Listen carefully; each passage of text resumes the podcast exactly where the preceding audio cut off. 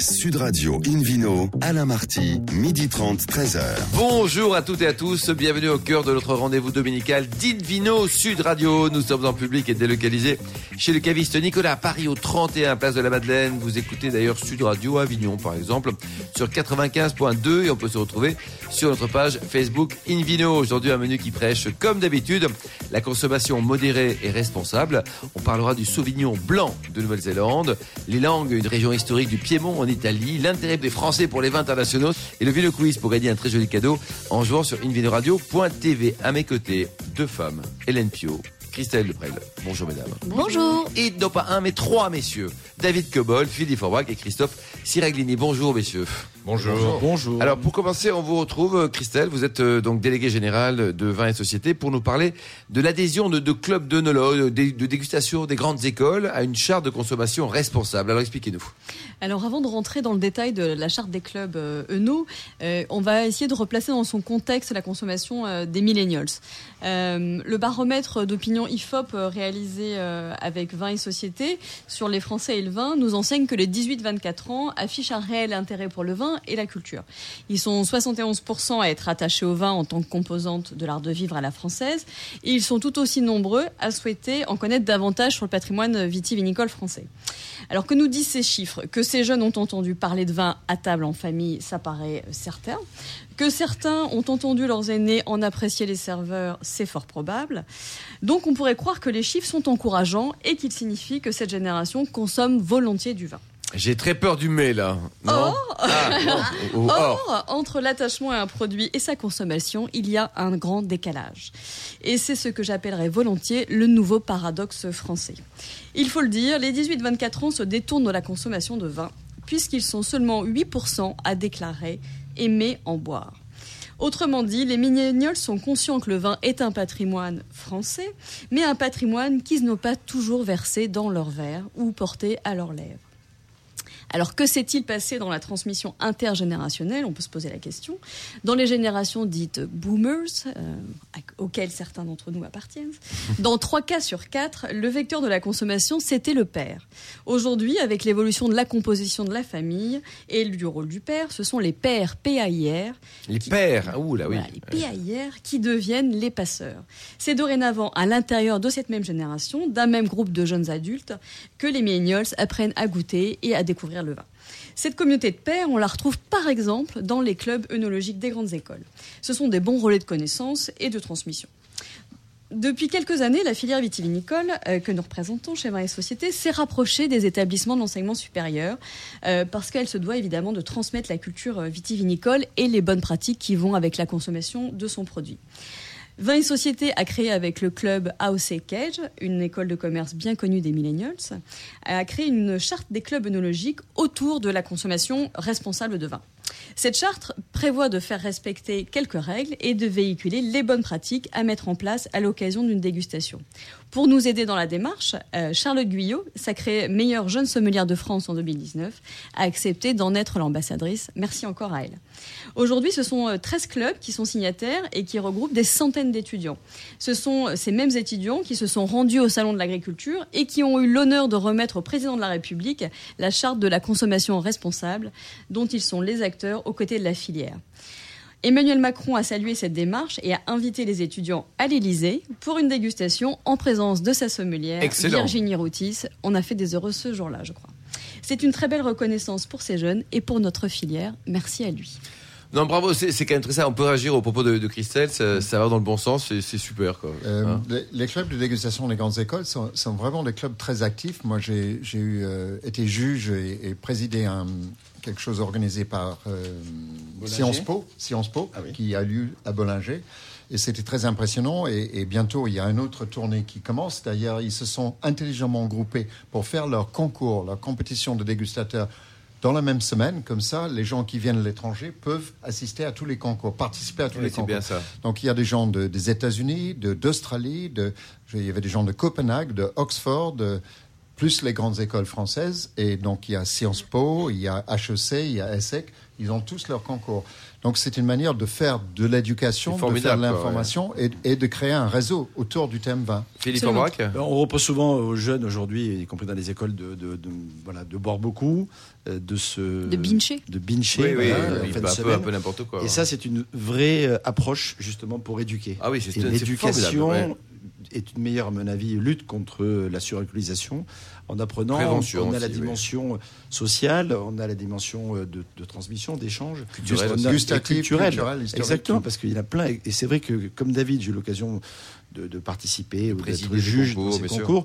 Mais c'est fou ce qu'ils apprennent. Je veux dire, Ouais. c'est- ils boivent, ils boivent pas du vin, ils font pas. Ah, boire ils vont pas à l'école, par contre ils bossent le Ils- vin, c'est bien ça. Ils connaissent, ils Hélène, connaissent. vous Et en leur pensez quoi, Hélène connaissance est impressionnante. Impressionnant. Oui. Je trouve ça formidable, mais ce qui, ce qui m'embête un peu, c'est qu'on parle de grandes écoles, donc on parle d'un étudiant sur euh, 10, on va dire, Elles et puis que, que les- euh, qui, qui- qui a euh, beaucoup de gens à l'université. Alors c'est pas que les grandes écoles, hein, c'est ouais. l'enseignement supérieur. Donc en fait, euh, vous pouvez aussi bien avoir des universités que des grandes écoles. Et évidemment, là pour l'instant, on est à peu près à moitié-moitié en termes de représentation. bien, et ça. le but, c'est d'essaimer évidemment. Et votre par- job, c'est ça, Christelle, c'est d'aller prêcher les bonnes paroles, si je puis dire, auprès des autres écoles qui, qui n'ont Entre pas de autres, club. oui, ou tout à fait, c'est de transmettre le bon mode d'emploi du produit. Mais en fait, aujourd'hui, on s'aperçoit que si on ne sait pas dialoguer avec la génération Y, on perd parce qu'en fait, ce qu'on re- remarque en termes de génération, c'est que la consommation de nos grands-parents, évidemment, consommait davantage, mais si on transfère une génération à l'autre, on Oui. pense que les jeunes euh, consomment en, avec l'âge. Mais en fait, ce qui se passe, c'est qu'une génération, elle a une empreinte très forte tout au long du temps. C'est-à-dire que les jeunes qui aujourd'hui, entre 18 et 24 ans, vont augmenter un peu leur consommation, mais très peu. Donc en fait, cette empreinte de non-consommateur, on va la retrouver tout au long du, du temps. Et il faut bien en avoir conscience, c'est-à-dire que on peut se dire qu'évidemment leur marge va progresser, mais la génération Y, par exemple, elle consommait quasiment une fois et demie plus que la génération Z qui arrive. Et donc ça, c'est une empreinte générationnelle qu'on va retrouver et à laquelle on essaie de s'intéresser parce que c'est l'avenir de notre filière et l'avenir de notre Et C'est produit. très important. Et les consommateurs. Euh, euh, Maître Christophe Seriglini, vous en pensez quoi de cette initiative? C'est quand même intéressant. Hein je sais pas si. Moi, je trouve ça très intéressant. Je, je suis juste déçu qu'il n'y ait pas euh, une association de la sorte dans mon université. Mais bon, Ah, bah, Il faut la créer, Voilà, on va la créer. Je pense que aussi pour les universités, il y a aussi peut-être un problème de moyens. Euh, alors que les grandes écoles, les associations Oh, d'élèves vous et savez, autres des Christophe, grandes écoles on peut faire un petit club dégustation entre amis dans une école sans, sans beaucoup de moyens quand même. hein. Oui, en euh, fait, ils font une association et en fait, ils payent une cotisation à l'année et ils invitent des vignerons à Oui, participer. c'est ça, Donc, euh, je crois pas que ça soit Mais à la fac, exorbitant. bon, je maintiens. c'est il quand faut même- des Ouais, bonnes c'est- volontés. c'est plus compliqué, le, le niveau quoi. généralement, euh, le budget d'un étudiant à la fac. Ouais, c'est vrai. Il y, a- un même. petit peu moins de sous. Quoi. Je, je- je suis d'accord avec Christophe, c'est pour ça que je soulignais que bon, c'est dommage que ce soit quand même très, peut-être pas réservé, mais en partie limité aux grandes écoles. Bien, en tout cas, euh, Christelle, bravo, belle initiative et il faut continuer, faire ça aussi au niveau européen. Pourquoi pas Je sais pas si ça existe, mais ça pourrait être un, un Bah, bon on- sujet. Euh. Christophe, euh, on parle un peu de l'Italie et alors vous avez quoi? Vous avez les langues sur la langue aujourd'hui? Oui, Allez, ça va se délier, tout ça. C'est la langue, je voulais délier, et puis euh, c'est un- aussi un petit clin d'œil à, à l'Italie qui vit des moments un petit peu compliqués. Mm. Euh, et donc je vais vous parler de- de- d'un d'un vin de ma région, enfin d'une de mes régions, un vin du Piémont. Euh, mais je ne vais pas vous parler des emblèmes hein, de la région euh, qui se situent donc autour d'Alba, que sont le Barolo et le Barbaresco. Ça aurait été trop facile. Non, je vais vous parler d'une dénomination moins connue, euh, longtemps restée dans l'anonymat, et je vous expliquer pourquoi elle en est un peu sortie, grâce notamment à un producteur. Donc je vais vous parler des langues. Les langues, alors G-H-E à la fin, c'est un peu subtil langue. euh, Langhe en, en- en italien. Euh, et en fait, c'est d'abord une région historique donc du Piémont qui est à cheval entre, pour ceux qui situent entre les provinces de Coni et d'Asti et à la frontière de la Ligurie, pour un peu de géo. Et on trouve dans la région effectivement euh, le Barolo, le Barbaresco, ça ils y sont. Euh, mais c'est une région surtout qui se caractérise par de très très beaux paysages. hein. Euh, on a des, beaucoup de collines, des villages historiques, euh, des anciens bourgs hauts perchés, fortifiés. C'est euh, c'est magnifique. assez- assez- C'est magnifique. c'est assez beau effectivement. Puis aussi on y mange très bien, comme souvent en Ce qui ne Italie. gâche rien. Bon alors bien sûr il y a la truffe blanche hein, d'Alba, tout le monde connaît, mais alors dans Alors, on va sacrifier, tiens, on va la goûter. non, mais aussi typique et moins cher, les gâteaux au chocolat de Kerasco. Je Ah oui. vous recommande. Et, et on peut rajouter aussi bon pour certains et pas cher le Nutella. Euh, non, là, on va éviter. Il y a de meilleures pâtes à tartiner en Italie que le Nutella. Ouais. Euh, mais c'est aussi une vaste région euh, viticole, puisqu'il y a 94 communes euh, viticoles sur la région, et euh, qui euh, ont reçu donc la DOC, qui est donc l'équivalent de notre appellation d'origine contrôlée, euh, en 1994. Et d'ailleurs, depuis 2014, il- certains vignobles des, langues euh, sont inscrits euh, sur la liste du patrimoine mondial de l'UNESCO. Euh, donc, quand même, au titre, alors assez évocateur, de paysage viticole du Piémont. Euh, alors, ces collines offrent en, réalité une grande variété de vins. Contrairement donc à Barolo, Barbaresco, là on trouve un peu de tout parce qu'on utilise de multiples cépages, aussi bien en rouge, alors Nebbiolo, Barbera, Dolcetto, mais aussi du Cabernet Sauvignon, du Merlot, de la Syrah, et aussi en blanc, alors l'Arnéis, euh, mais aussi du Chardonnay, euh, etc. Et en fait, pourquoi Maintenant, cette appellation est intéressante? Parce qu'un producteur emblématique de la région, Angelo Gaia, eh bien, a décidé euh, en 1996 de déclassifier énormément de ses Barolo et Barbaresco en Languet. Incroyable. Et, et, euh, des très connus, le Spers, le Damargui euh, et autres.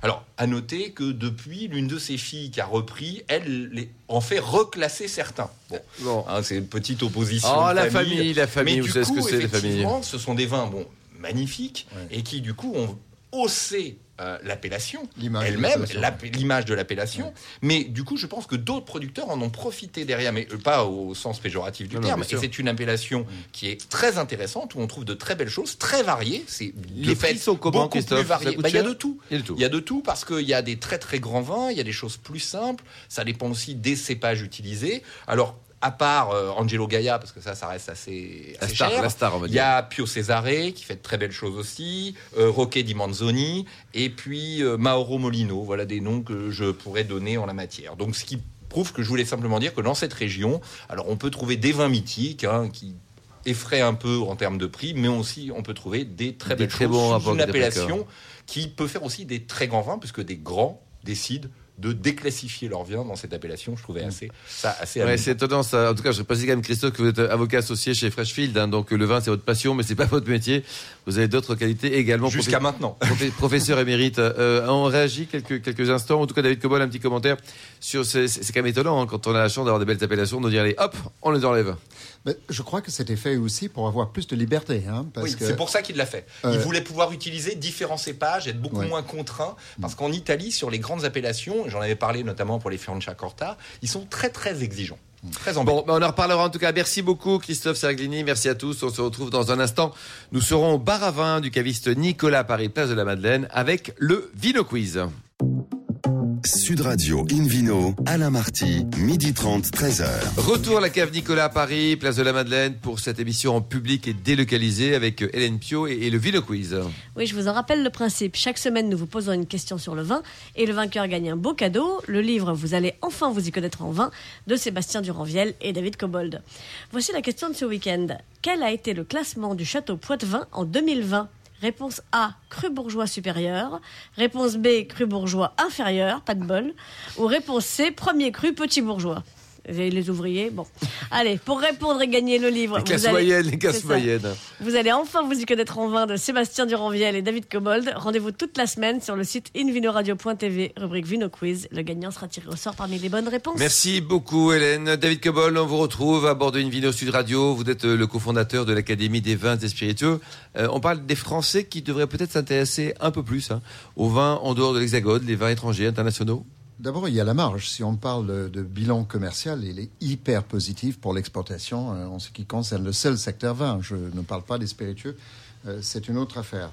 Euh, Puisqu'on exporte pour une valeur dix fois supérieure de vin par rapport à ce qu'on importe. Alors ça, depuis très longtemps, et la progression des exportations, je ne parle pas de cette année qui va malheureusement beaucoup souffrir, Euh, mais euh, la progression est constante et, assez régulière sur, le bilan positif commercial des exportations des vins euh, français. Par contre, on en importe très très peu. Alors, vous me direz que c'est normal puisqu'on a beaucoup de vin.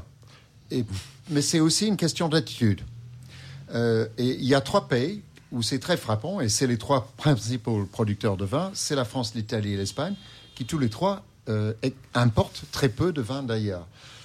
Petite exception dans quelques régions d'Italie, parce que Christophe en parlait récemment, euh, tout récemment. Je me parle de la région de Piémont, où j'ai vu des cartes de champagne absolument splendides, avec euh, tous les meilleurs champagnes, euh, y compris des petits Et les producteurs. Spumanti sont bons, Christophe, les Spumanti Vous n'aimez pas trop les bulles, vous? Si, si, si. Si, Oui. Bon, pas, plus que ça. Vous que plutôt ça. champagne, Je d'accord, pense en particulier à un bistrot à Serralonga d'Alba, où il y a une énorme carte de Barolo de Barbaresco et une aussi grande carte de champagne. Ah, Ça, c'est incroyable. C'est chouette. Extraordinaire. chouette. Très amateur de bulles. Donc, je reviens à mon sujet. Euh, je pense que les Français devraient, sur le principe, intéresser davantage au vin d'ailleurs, parce que euh, le vin, c'est la culture, c'est la culture du pays, c'est l'histoire du pays, mais c'est aussi la diversité. Donc, une divers- plus grande diversité du goût, parce que les cépages sont différents, les climats varient, euh, les techniques euh, traditionnelles varient. L'expérimentation aussi existe et chacun peut expérimenter à sa guise dans certaines contraintes euh, techniques. Donc je pense qu'il y a énormément à apprendre des autres. D'ailleurs, beaucoup de jeunes vignerons français font leur apprentissage en partie. Une fois terminé leurs études, leur DNO, le diplôme national d'œnologie, ils vont aller faire des stages à l'étranger, en Australie, en Nouvelle-Zélande, euh, en Allemagne, en Italie, en Espagne. Et c'est un enrichissement. Je pense que voyager, c'est toujours un enrichissement. On revient chez soi, on est content, mais on a pris quelque chose. Donc cet apport par la dégustation, je pense qu'elle est très positive. Je crois qu'il ne faut pas rester euh, bloqué en disant, moi je suis français, je ne bois que français. Alors, la progression des importations des vins d'ailleurs, elle, est, elle existe aussi. On estime que sur les dix dernières années, les, importations ont progressé de 6 à 7% par an. Alors, c'est sur une base certes très faible. Oui, on, on part de bas, mais en taux On de progression. bas, euh, mais aujourd'hui, on est à euh, voilà, le- les exportations n'ont cru que de 34 or que les importations ont cru de 55 Donc, euh, ça grignote un tout petit peu. Et je constate que les jeunes générations, peut-être pas les millénials, mais les plus jeunes qui voyagent de plus en plus, avec ou sans le programme Erasmus, mais euh, euh, eh bien, ils s'ouvrent leur esprit et du coup, ils sont très ouverts à des vins. Je pense, euh, quand je parle avec- des gens de ma génération, donc français, des jeunes de 25 ans. euh, voilà, c'est ça. Merci. J'ai un baby boomer. Euh, je constate que les gens disent Ah oui, les vins d'ailleurs, oh non, non, je veux pas. Euh, mais les jeunes, c'est pas du tout ça. Ils sont complètement ouverts dans les clubs de dégustation. Vous en pensez quoi, Christelle très Le ouverts. prêt, la, la, déléguée générale de Vin et Société? En fait, euh, vous avez raison. En fait, par leur voyage, ils sont évidemment intéressés à la diversité euh, Oui. des, des vins euh, du monde, mais en même temps, je crois qu'ils trouvent en France une diversité assez incroyable et on, la- on le on voit en termes de mode. Par exemple, en ce moment, chez les jeunes, le chenin, c'est quelque chose. C'est tendance. tout- c'est tendance, tout le monde parle du chenin. Et, et en fait, ils s'intéressent aussi à une valeur qui, pour le coup, est tout à fait de leur génération, c'est au local. Donc en fait, euh, ça explique aussi en partie le succès de la bière. C'est-à-dire qu'en fait, vous êtes sur des bières extrêmement locales, craft. Et donc en fait, ils sont un peu enfermés dans cette, euh, enfin, cette contradiction qu'à la fois, ils sont très ouverts sur le monde et en même temps, ils ont envie de consommer local. Donc euh, évidemment, vu le nombre d'appellations qu'on a en France et pour, par- pour connaître assez bien la Bourgogne, vous avez 1247 climats, je crois que si vous avez envie de faire le tour des appellations françaises, vous avez moyen de vous, in- vous intéresser à de la clair, diversité clair, et à de la qualité. quoi. Ouais, c'est tout à fait. Alors, si on raisonne en, en- en type de vin euh, non, non français qui est importé en France, évidemment, ce sont les pays voisins qui dominent euh, la situation. Le Portugal aussi, peut-être Alors, euh, c'est trois, trois pays, euh, l'Espagne, l'Italie et le Portugal. L'Espagne en tête, pourquoi Simplement pour les questions de prix. L'Espagne, le prix du kilo de raisin dans le- la, la partie centrale de l'Espagne, qu'on appelle la meseta, c'est moins de 20 centimes euh, d'euros le kilo. Je ne sais pas comment Il faut combien de kilos, tiens, David, pour faire une bouteille de vin? C'est très très variable. En, en général, en moyenne, quoi. en moyenne, un kilo cinq. Un Un kilo kilo et cinq demi, ouais. Ouais. Un kilo cinq. Euh, alors ça, c'est essentiellement pour produire des vins d'importation de vrac. Donc c'est le bas de gamme, même s'il y a des vins très haut de gamme en Espagne. Euh, Hélène nous a parlé de la région de Ribera del Duero, les grands Rioja, les Priorat, évidemment, c'est des vins très haut de gamme. Euh, après, il y a le Portugal qui pèse lourd. Pourquoi? À cause du marché de Porto. C'est ça. Euh, alors le marché de Porto, le premier marché du Porto, c'est le Portugal, mais le deuxième, c'est la France. Euh, malheureusement, c'est les Porto bas de gamme. C'est-à-dire que c'est, euh, sans être péjoratif, c'est les Porto simples euh, que les vieilles dames euh, boivent dans les campagnes françaises. Oui, avec le feu de cheminée, le labrador et puis le, le Ouais, avec ou sans labrador. Ouais. Euh, donc euh, ça, ça, c'est un peu comme l'XRS doux pour les vieilles dames anglaises. oui, hein. c'est pas nécessairement la meilleure qualité. Mais je trouve que le, Portugal, pour le nommer, pour en parler, c'est un des pays les plus intéressants.